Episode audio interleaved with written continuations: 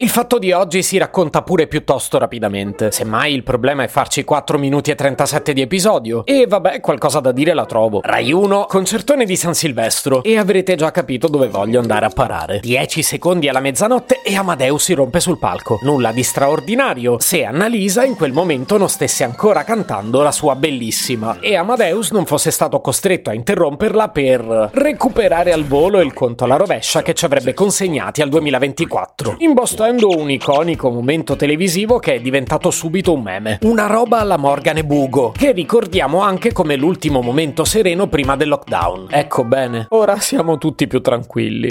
Se potevi cambiarmi carattere, nascevo Si chiama Marcello Forcina, dice quello che pensa, pensa poco a quello che dice, ma quando c'è da parlare gli bastano 4 minuti e 37 e un Campari Spritz.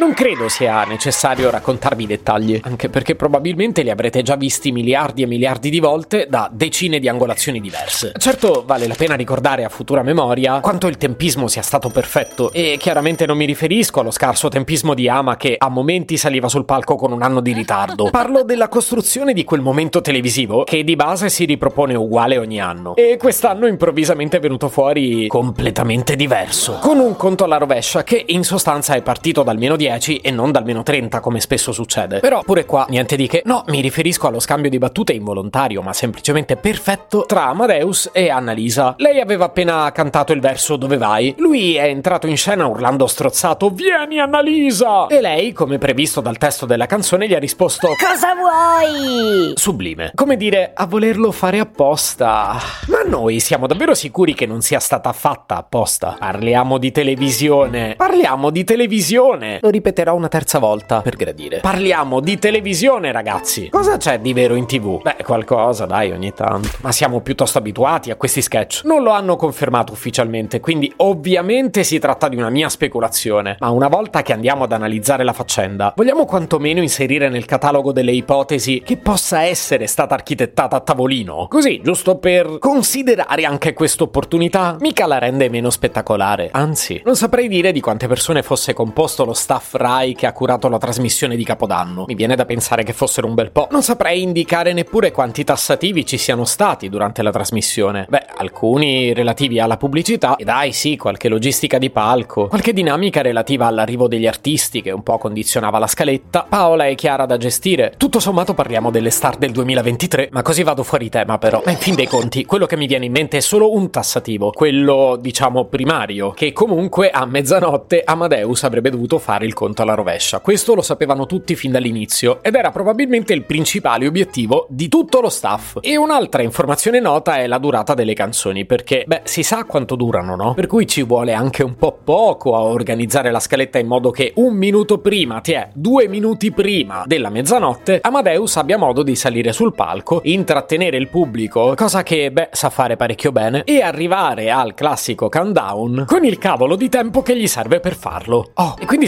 scusate, mi viene da dire, una cosa dovevate fare. Una. Com'è possibile che vi sia sfuggita di mano? Sta roba potrebbe capitare in una televisioncina di quartiere. E glielo perdoneresti pure all'assistente di scena che invece è un fuoriclasse a tagliare salame al supermercato, per dire. Ma qui parliamo della Rai. E su, possibile che nessuno guardasse l'orologio? È come se io dopo 4 anni di episodi da 4 minuti e 37 in cui azzecco sempre il finale, improvvisamente mi facessi male i conti e fossi costretto a lasciare la frase a metà perché mi è finita. Se potevi cambiare il carattere, nascevo Word.